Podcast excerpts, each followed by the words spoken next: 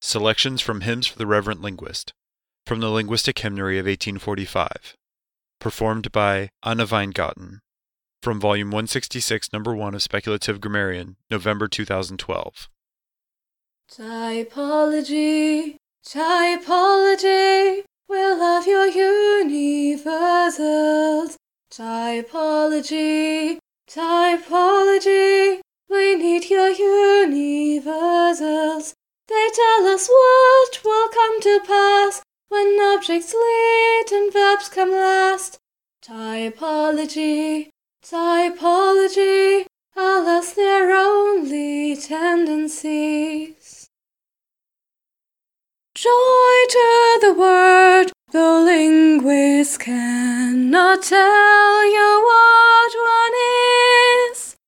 It's a some phonological, syntactic, and morphological, but one thing is for sure. Yes, one thing is for sure. We're pretty sure it's listed in the lexicon.